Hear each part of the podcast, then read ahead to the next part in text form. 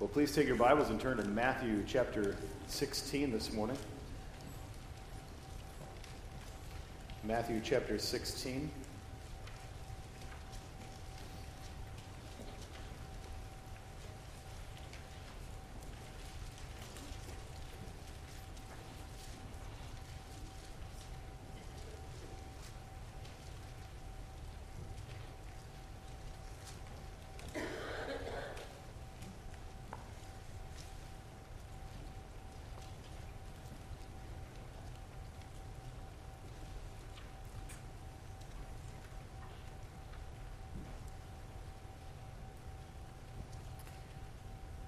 And our, our first text this morning is going to be from verses 13 to 20. So we'll, we'll start there and, uh, and read this passage together and uh, begin considering our, te- our study from the Lord's Word this morning. So let's begin in verse 13, reading down to verse number 20.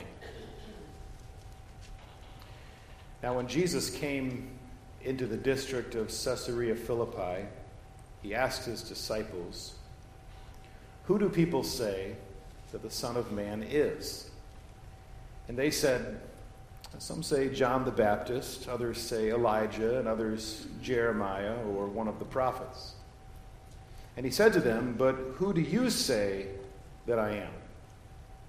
Simon Peter replied, You are the Christ, the Son of the living God. And Jesus answered him, Blessed are you, Simon Bar Jonah. For flesh and blood has not revealed this to you, but my Father who is in heaven. And I tell you, you are Peter, and on this rock I will build my church, and the gates of hell shall not prevail against it. I will give you the keys of the kingdom of heaven. And whatever you bind on earth shall be bound in heaven, and whatever you loose on earth shall be loosed in heaven. Then he strictly charged his disciples to tell no one that he was the Christ. Let's pray together. Our Father, we're blessed to be gathered to consider your word. We would ask that you would help us to set aside any distractions and to focus on what you have for us this morning. Because your word is truth and it sanctifies our hearts and our lives, and our minds. we ask that we would give it the proper attention that it deserves this morning. For it's in Christ's name. Amen. So, we're continuing this morning with the series that we began last week on the topic of church membership. And this sermon today is really going to lay the groundwork for uh, studies to come in the, the coming weeks. Uh, so, this will still be somewhat foundational, uh, but it is uh, an important passage and topic for us to consider as we, uh, as we look here this morning. Now, we began last week asking the question Is church membership in the Bible? And we noted that this is the most important question to consider because if we can establish that church membership is in fact biblical, then it really answers all other objections, right? Because if it's biblical, then it's our responsibility to submit to the scriptures. From there, it's only a matter of, okay, well, let's find out then what church membership is and how do I join, uh, because we've established that the Bible actually teaches and, and, and emphasizes this concept. And so we always want to start with what the Bible says and then filter our experiences through the grid of Scripture. And so we began with this question, and we considered several passages of Scripture in our first study. And in doing so, we made six arguments from the Bible that, that membership is, is a biblical concept. And I'll just briefly read these, uh, these points. You'll be reminded of them that we studied last week. Uh, so we began by noting that the early church kept lists and records indicating that there was knowledge of who belonged to the church. We saw this in Acts 2, Acts 4, uh, 1 Timothy 5. We saw, secondly, that church decisions assume a knowledge of who belonged to the church. So in Acts chapter 6, when they're choosing the first deacons, the instruction is choose from among you. And so they had a knowledge of, of who was present or who was, who was part of their, uh, their assembly. Thirdly, we saw that the practice of church discipline assumes knowledge of who is in and out. Paul's instruction is you should set this man outside of your assembly, and the implication of that passage is that there is an in and an out to, uh, to the local church. Fourthly, we saw that the command for believers to submit to their leaders assumes a formal relationship between a Christian and a church. So Hebrews 13, chapter 17, encourages believers to submit to their leaders as they give account for them. And so we, uh, we, we assume there that there is a, a, a, formal relationship that exists between the leadership and, and, and those following, and, and, and this assumes the practice of, of, church, of church membership. On the flip side of that, we said, number five, that the fact that pastors will give an account for those under their care assumes a formal relationship so that pastors know for whom they're, they're giving care and watch and account before the Lord. And then lastly, we summed it up and just said that the one another passages in the New Testament are practiced most effectively in a context of church membership, where believers know for whom they're responsible to practice these one another commands.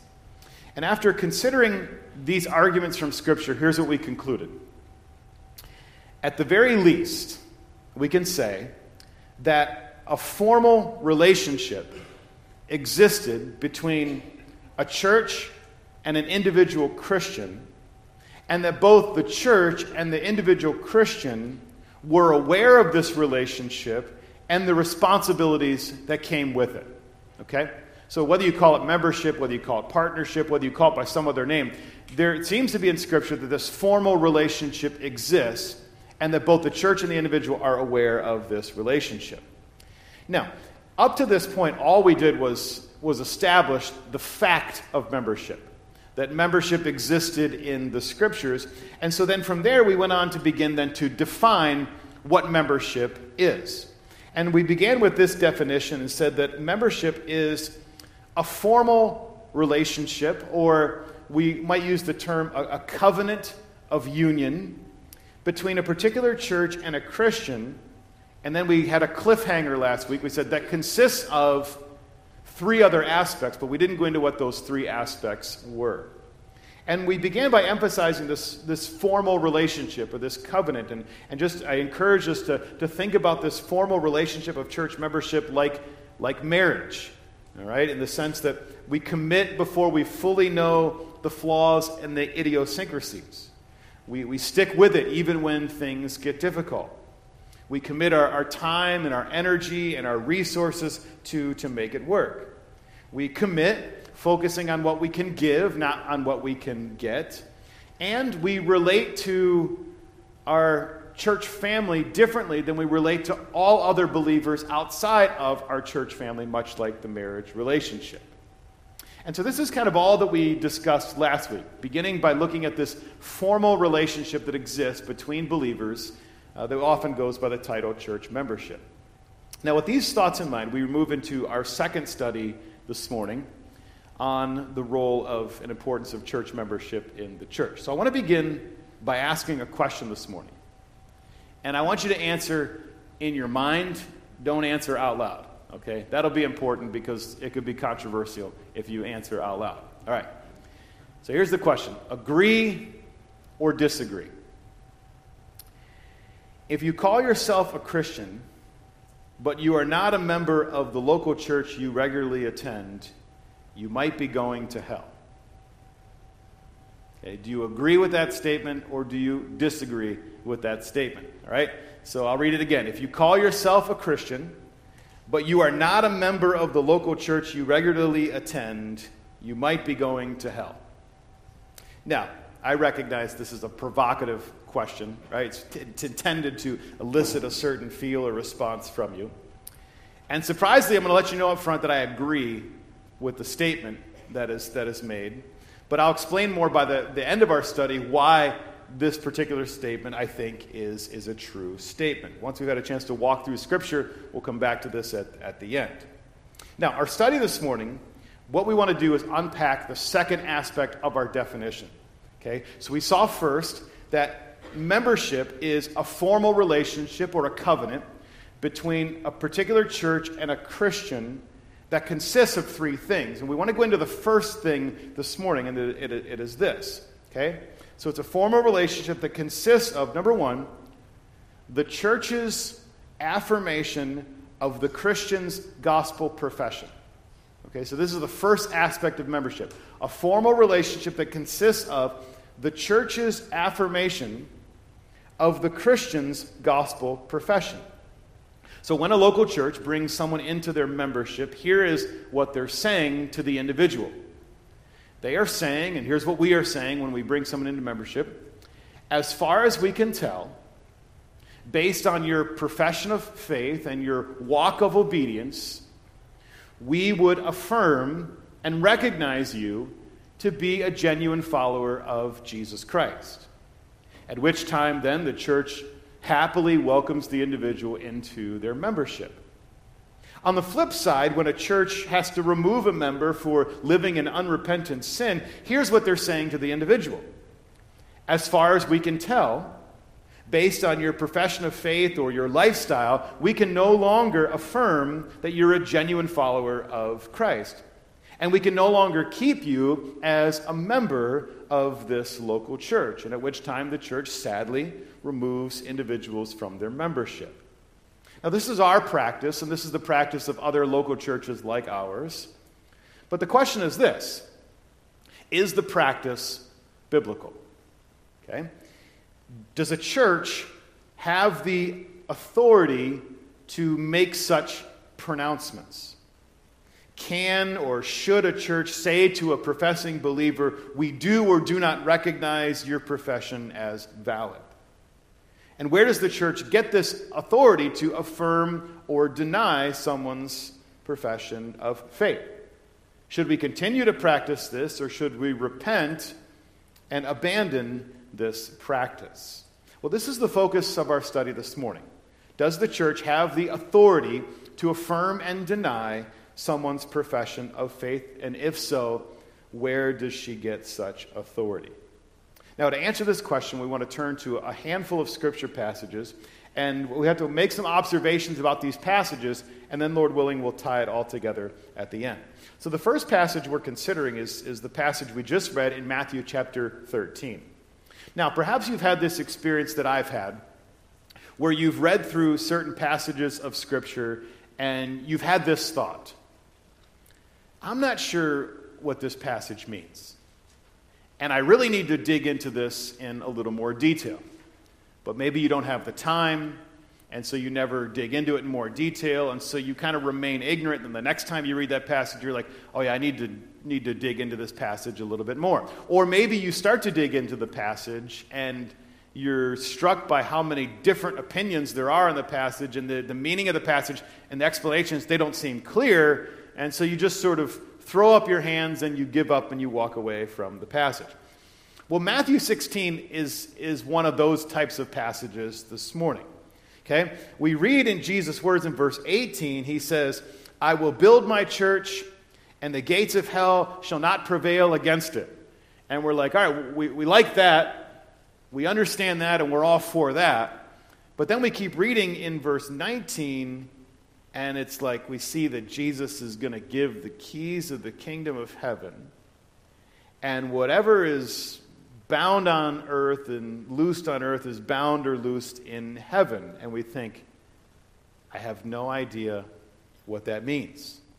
I should go back and study that in more detail, and then we never do. Or we do study it, and we find the interpretations are all over the map, and so we're like, okay, I just just give up.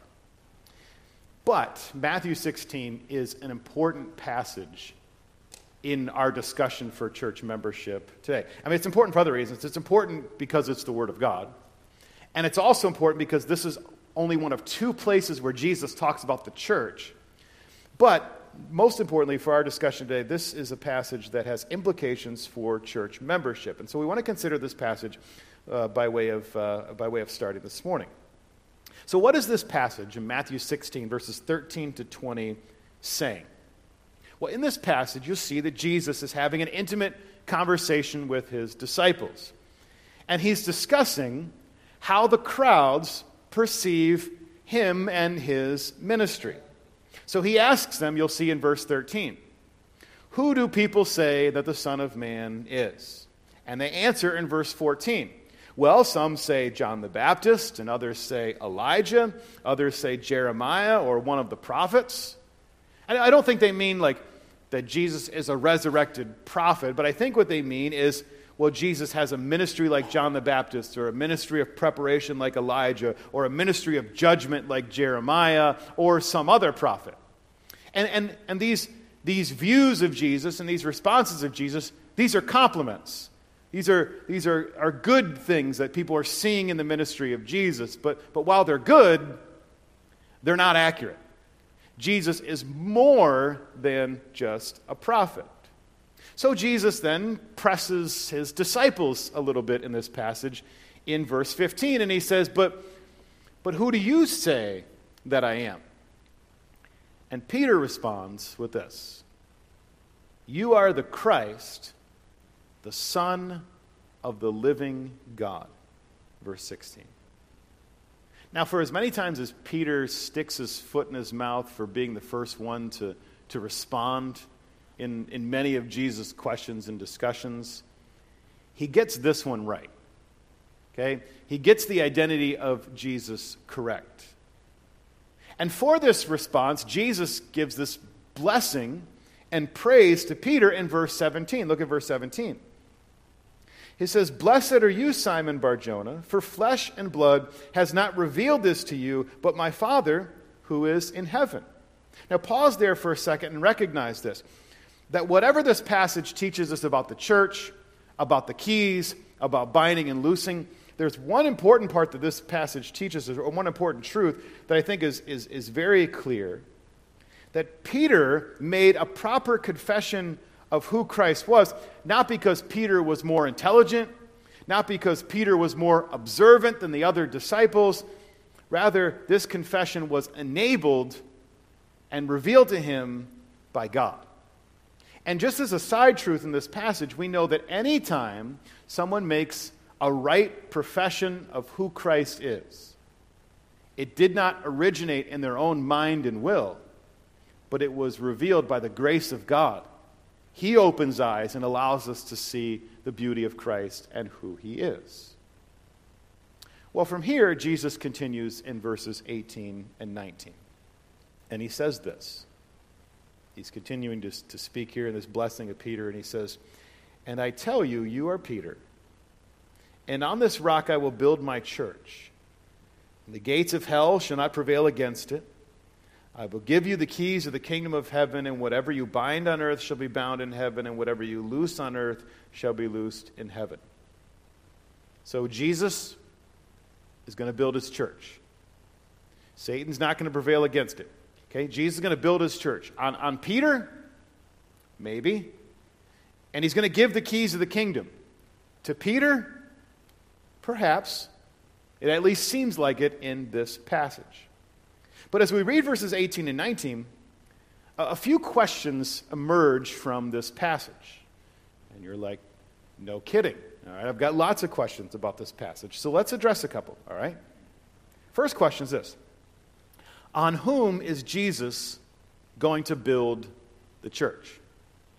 Well, it seems pretty straightforward when he says, You are Peter, and on this rock, okay, the word rock is the Greek word Petros. Also, Peter's name means rock. You are Peter, just like Peter said, You are Christ. Now Christ says, You are Peter.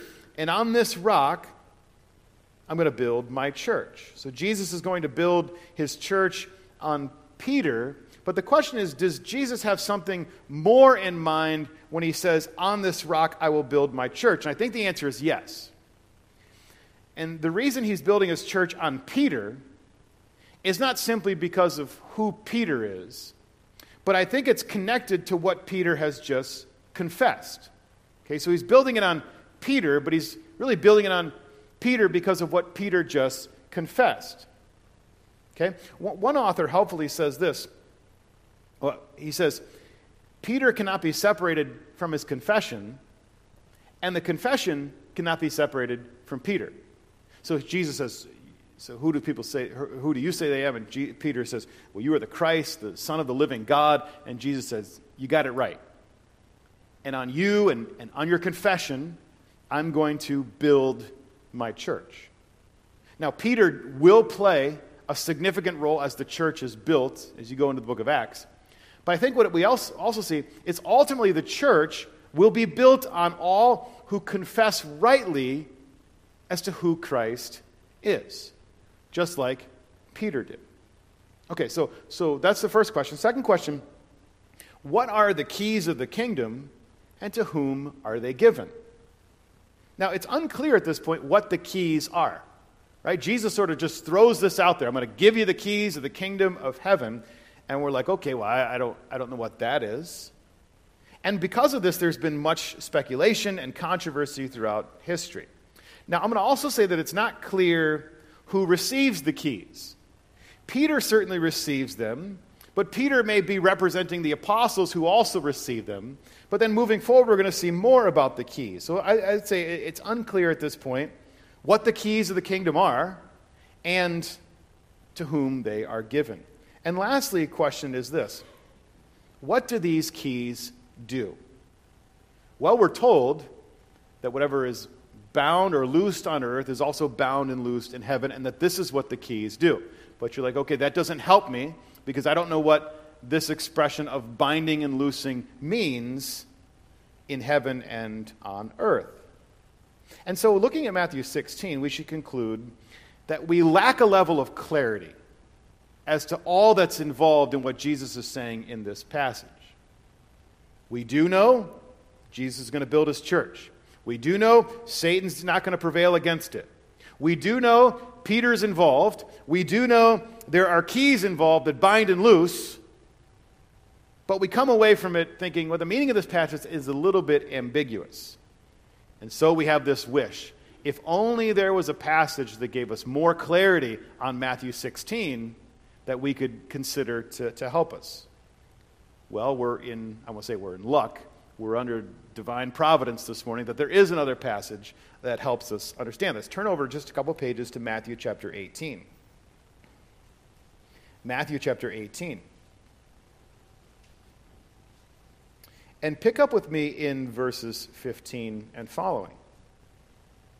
Jesus says, If your brother sins against you, go and tell him his fault between you and him alone. If he listens to you, you have gained your brother. But if he does not listen, take one or two others along with you, that everything, every charge may be established by the evidence of two or three witnesses. If he refuses to listen to them, tell it to the church. And if he refuses to even listen even to the church, let him be to you as a Gentile and tax collector. Now listen to this. Truly I say to you, whatever you bind on earth shall be bound in heaven, and whatever you loose on earth shall be loosed in heaven. Again I say to you, if two or three if two of you agree on earth about anything they ask, it will be done for them by my Father who is in heaven. For where two or three are gathered in my name, there am I among them.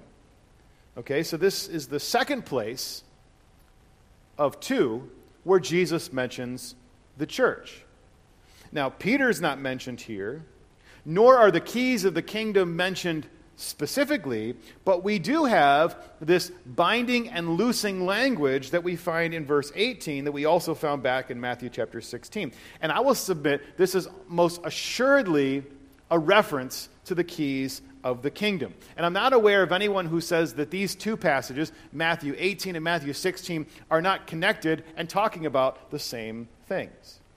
So in this passage, Jesus is giving instruction on the practice of church discipline. Okay? You know this, and we're going to come to this in a couple of weeks, but he encourages a four step process. If your brother has sinned against you, there's the one to one confrontation. That's step number one. If he doesn't turn in repentance, then you're to bring other witnesses to establish the, the unrepentance of the individual. Step number three is you're to tell it to the church, and the church is to call the individual to repentance. And then step number four, he is to be set outside of the membership, regarded as an unbeliever, what we refer to as the practice of excommunication. Now, important for our discussion on this idea of the keys and membership and the church and all these things we're particularly interested in steps three and four. So once the process fails at step one and two, well, then it's to be brought before the church, and if the unrepentant sinner fails to respond to the church, he is to be set outside of the church and regarded as an unbeliever. But then Jesus says this in verse 18 Truly I say to you, whatever you bind on earth shall be bound in heaven, and whatever you loose on earth shall be loosed in heaven.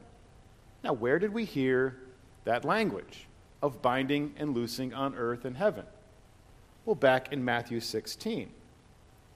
That's what the keys of the kingdom do they bind and loose. So, listen, if we want to know how the keys of the kingdom function, at least in part, Matthew chapter 18 tells us they function to set unrepentant sinners outside of the assembly, to regard them as an unbeliever. Okay? This is at least a part of what the keys do. And part of what the binding and loosing is it's to set a person who's unrepentant outside of the church. Now, we got some more questions here about this passage, right? So let's ask a couple more. Now, as we look at Matthew 18, here's our question Who holds the keys? Okay? If, if, Matthew 16 was our only passage on this topic, we would assume, much like the Roman Catholic Church, that Peter is the one who holds the keys. But in Matthew chapter 18, what we see is that the keys are not just given to Peter, not just given to the apostles, but the, the whole church as a gathered assembly where two or three are gathered, the whole church possesses the power of the keys. And whatever, it says this in verse 18, whatever you bind and loose. And the, the word you in verse 18 is plural. Okay, so like if we were in Texas, we would say, whatever y'all bind and loose on earth will be bound and loose in heaven, because the, the word there is, is plural. The whole church is practicing this. Okay? So that's who holds the keys. We find it's, it's the gathered assembly. Second question what do the keys do? Well, we know from both passages that they bind and loose. But more specifically, what does this binding and loosing mean? Well, according to Matthew 18, they give the authority to set someone outside the church and regard them as an unbeliever. That's important to note that, that the keys don't actually make someone a citizen of the kingdom, and they don't remove someone from being a citizen of the kingdom, but the, the keys simply make a judgment call or they regard someone as being in or out of, of the kingdom. They make a judgment call about it. Okay, now, question number three, and this is important. What might we conclude about the keys if we combine Matthew 16 and Matthew 18? Okay, what, what would we conclude if we put these two passages together? Well, we would conclude this that the power to wield the keys seems to be the authority of the, to, of the church to recognize a true confession and a false confession. Okay, let me say that again. It seems to be that the power to use the keys is the power and authority to recognize a true confession and a false confession. Right? Because Matthew 16, Peter's confession is at the heart of the whole discussion. Peter's basically Jesus is saying to Peter, because of your accurate confession, I'm going to build my church and, and give you the keys. Okay, Peter's confession is, is central. But then you get over to Matthew chapter 18, and you've got this individual who's confessing Christ, but the church has the power to say, no, based on your unrepentant sin, we don't think your confession is a legitimate confession. So we might say it this way that the keys that are given to the church are the authority to recognize a true and false confession and a true and false confessor. Okay, let me say that again. The keys given to the church are the authority to recognize true and false confessions and true and false confessors. Now, let's just pause here for a moment and remember why we're unpacking these particular passages. Okay, because I asserted at the beginning of our study this morning that church membership is a formal relationship between a church and a member that consists of the church's affirmation of the individual's profession of Christ. So I asserted that the church has the authority to say, yes, we recognized you as a genuine follower of Christ, or no, we don't recognize you as a genu- genuine follower of Christ. And when a church makes such a statement, they are wielding the power of the keys of the kingdom of heaven. So we begin to see something of the scriptural support for our membership definition this morning. Now perhaps you're sitting there thinking like, okay, I could be persuaded, but I like need a little more help being persuaded. Are there any other scripture passages that, that might come into play here? And the answer is yes. Now, what if we had a clear statement of who receives the keys and what they are, like we do in Matthew 18? But then we also had examples of the church making judgments on what is a true confession and what is a true confessor, or what is a false confession and what is a false confessor. Well, we have a couple of examples in the New Testament, but I want to take us to two that are particularly helpful. So let's note two examples. Turn in your Bibles over to our scripture reading passage of Galatians chapter 1.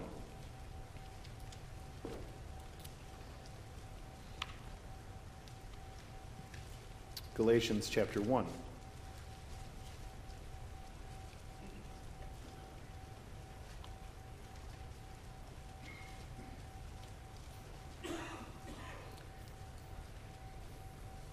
Now, I think it's helpful to remind us of the context of the book of Galatians. Paul has just recently returned from a missions trip in the Galatian area.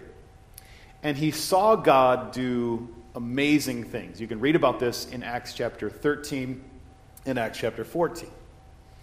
Now, he and Barnabas, they nearly lose their life for the sake of, of the gospel. But through their efforts, the gospel goes forward. People come to Christ. Churches are established. And you get to the end of chapter 14, and, and elders are established over these, over these churches. Like I said, you can read that at the end of Acts chapter 14. But shortly after Paul returns home, he catches wind of the fact that false teachers have arisen in some of these churches that they just planted, and that these new believers are being told by the false teachers that faith alone in Christ alone is not sufficient for their salvation, but they also need to bring themselves under the Mosaic law, especially the law of circumcision. Now, this was no minor controversy in these churches. In fact, it was a denial of the true gospel that Paul had preached. So he writes this letter and he admonishes them and warns them in, in the truth. But what's helpful for us is to notice First of all, who Paul addresses and what he exhorts them to do in light of this controversy. Okay, so, so notice verse 2, and we see who the Apostle Paul addresses. He says in verse 2, and all the brothers who are with me, and he says this, to the churches of Galatia. Okay? To the gathered assemblies in this region to, to, the, to the members, to the believers there in Galatia. Not to the pastors, not to the deacons, but he writes to the whole churches this letter warning them of false teachers. But also notice what he tells them to do in verses 8 and 9. He says, Even if we or an angel from heaven should preach to you a gospel contrary to the one we preach to you, let him be accursed. As we have said before, so now I say again if anyone is preaching to you a gospel contrary to the one you received, let him be accursed. Now, notice what the church as a whole, verse 2, has the responsibility to do in verses 8 and 9. They have the responsibility to assess what's being taught before them and to judge whether this is a true confession or a false confession. Is this a true gospel or is this a false gospel?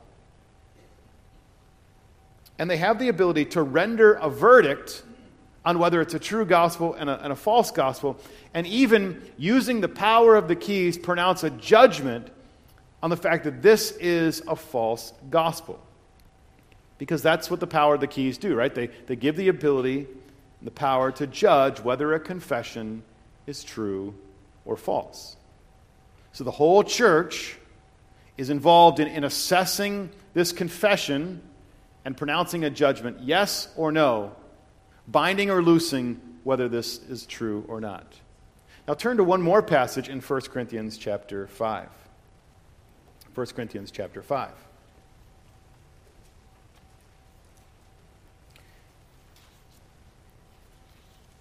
You are, are familiar with this passage, and we'll come to it in, in the weeks ahead.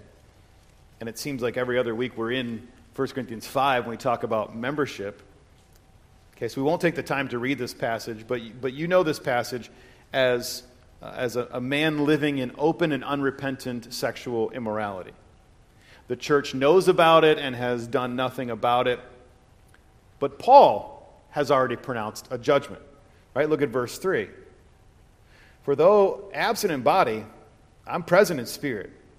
And as if present, I have already pronounced a judgment on the one who did such a thing. But notice, Paul doesn't just remove this guy or take it upon himself to remove this guy. Rather, what he does is he leaves it in the hands of the congregation, the gathered assembly, to make the call on this guy. So notice what he encourages them to do in verses 4 and 5 when you are assembled in the name of the Lord Jesus. Or we might say, when two or three are gathered, Matthew chapter 18, when you are assembled in the name of the Lord Jesus and my spirit present with the power of our Lord Jesus, okay, the power, we might say, of the keys. Verse 5 You are to deliver this man to Satan for the destruction of the flesh so that his spirit may be saved in the day of the Lord. Or, in other words, you are to set this man outside your assembly. You're to render a verdict saying, We are loosing this man, not recognizing him as a citizen of the kingdom. Now, now why did Paul do this? Why didn't Paul just pronounce a, a, judgment on there? Well, Paul's not always going to be around.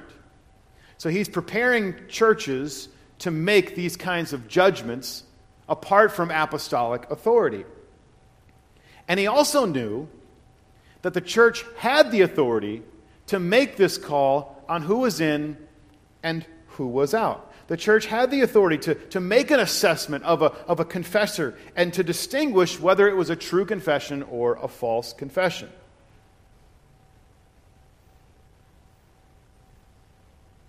Now, notice the end of this chapter in verses 12 and 13, and it sums it up, or verses, yeah, verses 12 and 13 sums it up for us. Paul finishes and he says this For, for what have I to do with judging outsiders? And the, the, the anticipated answer there is I, I don't.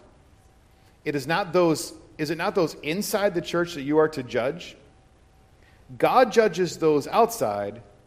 Purge the evil person from among you. Now, notice two things about these verses. First, notice that the church has the responsibility to judge.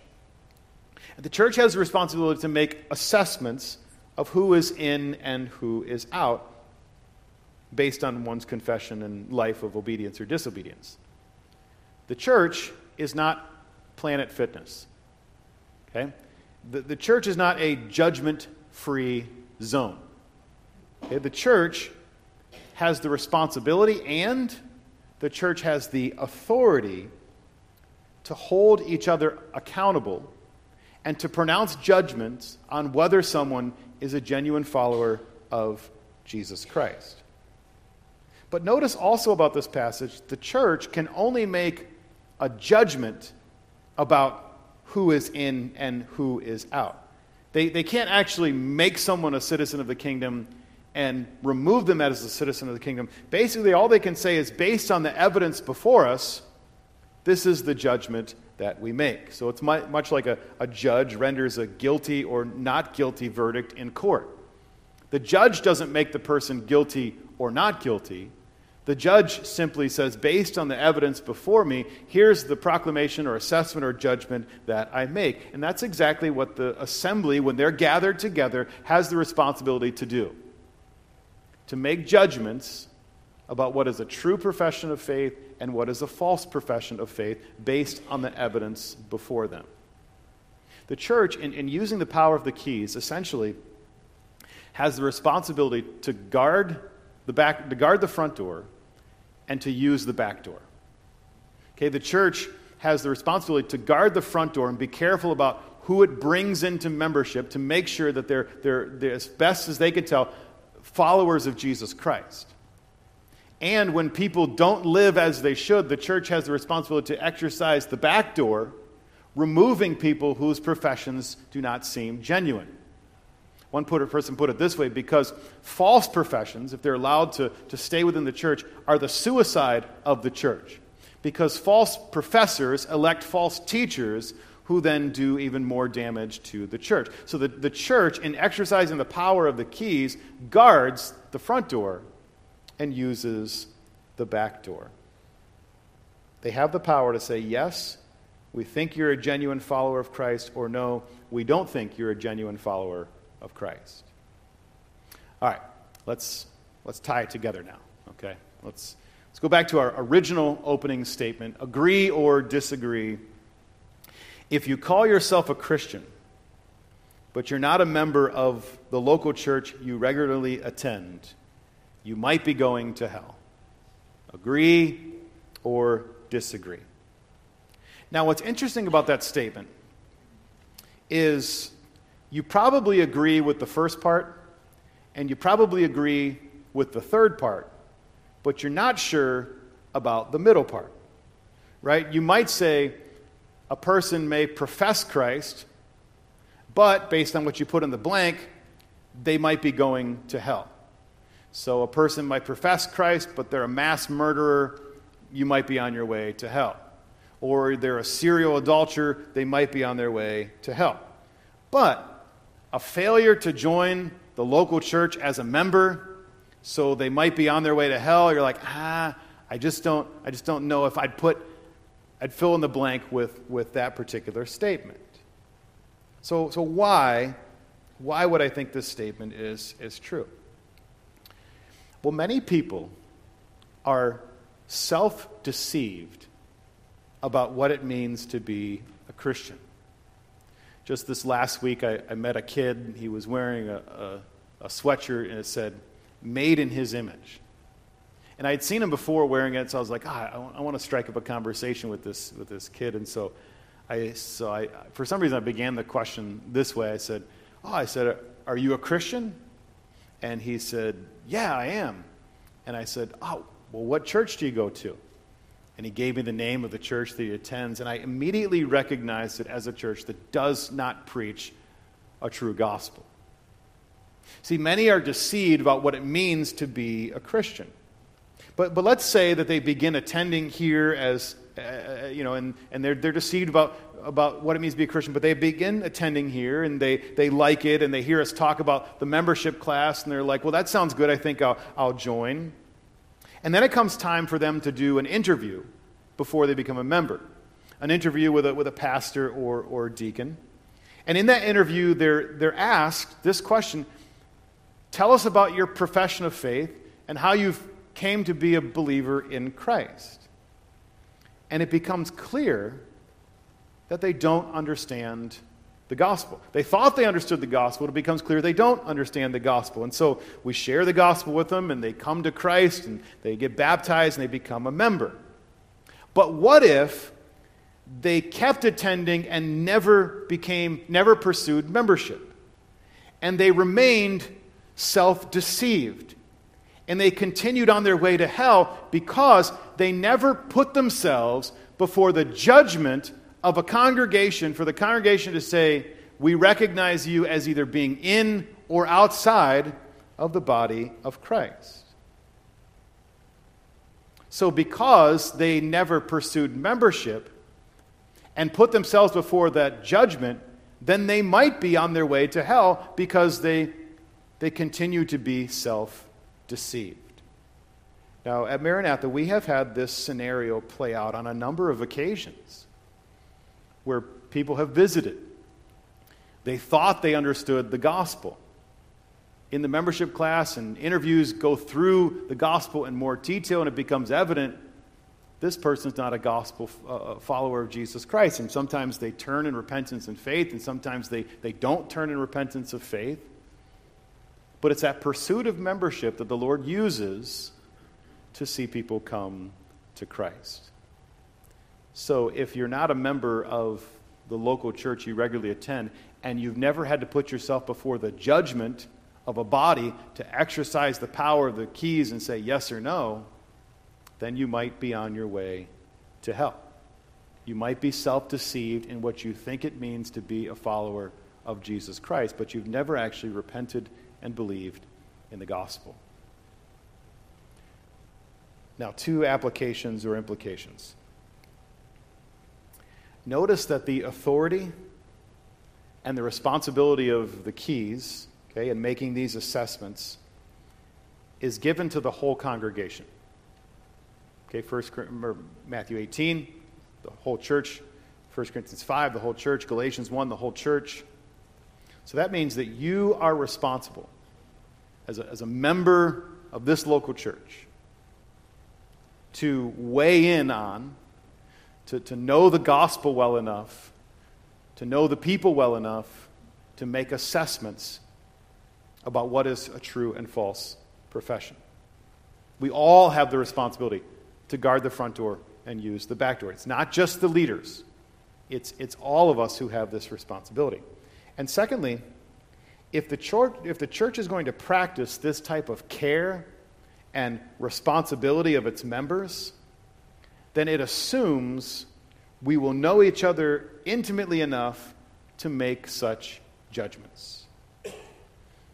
Okay, so it assumes that, that like the, if, if we're only to talk about these ideas in terms of like discipline and, and kicking someone out or bringing someone in then we've missed the picture because the, the, the bringing someone in or the, the, the removing someone is just a snapshot of what the whole life of the church is supposed to look like, where people care for one another and know one another intimately. And so sometimes that leads to the exercising of the keys but it comes in a context of the whole church knowing and caring and taking responsibility for one another. Now, this sets next week's study up on a T for us. Because as our definition continues, this is exactly where we're going. Right? So, membership is a formal relationship between a, a, a Christian and a church that consists of three things. Number one, the church's affirmation of the Christian's gospel profession. But then, number two, what we'll see next week, is the church promises to give oversight to the Christian, to oversee their life of discipleship in a every member matters kind of way. And so we'll come to that next week in our study, Lord willing. Let's pray together and we'll end. Father, we're thankful for our time together, and my hope is that it has been helpful for us to, to see our scriptural responsibility. We're to know the gospel well enough to make assessments as to what's true and what's false, and we're to know one another well enough to, to call each other out in our lives to say whether someone's faithfully walking or unfaithfully walking. And so Help us, Lord, to be convinced of our responsibility this morning, to, to own the duty of, of caring for the affairs of the church. You really don't, you don't leave these things alone in the hands of pastors or church leaders, but you have given the responsibility for all the sheep to watch over one another and care for one another. So, Lord, convince us of our responsibility today and then the implications that come from that as, as we study next week and continue to build our understanding and, and help us to be faithful as we consider these passages. For it's in Christ's name we pray. Amen.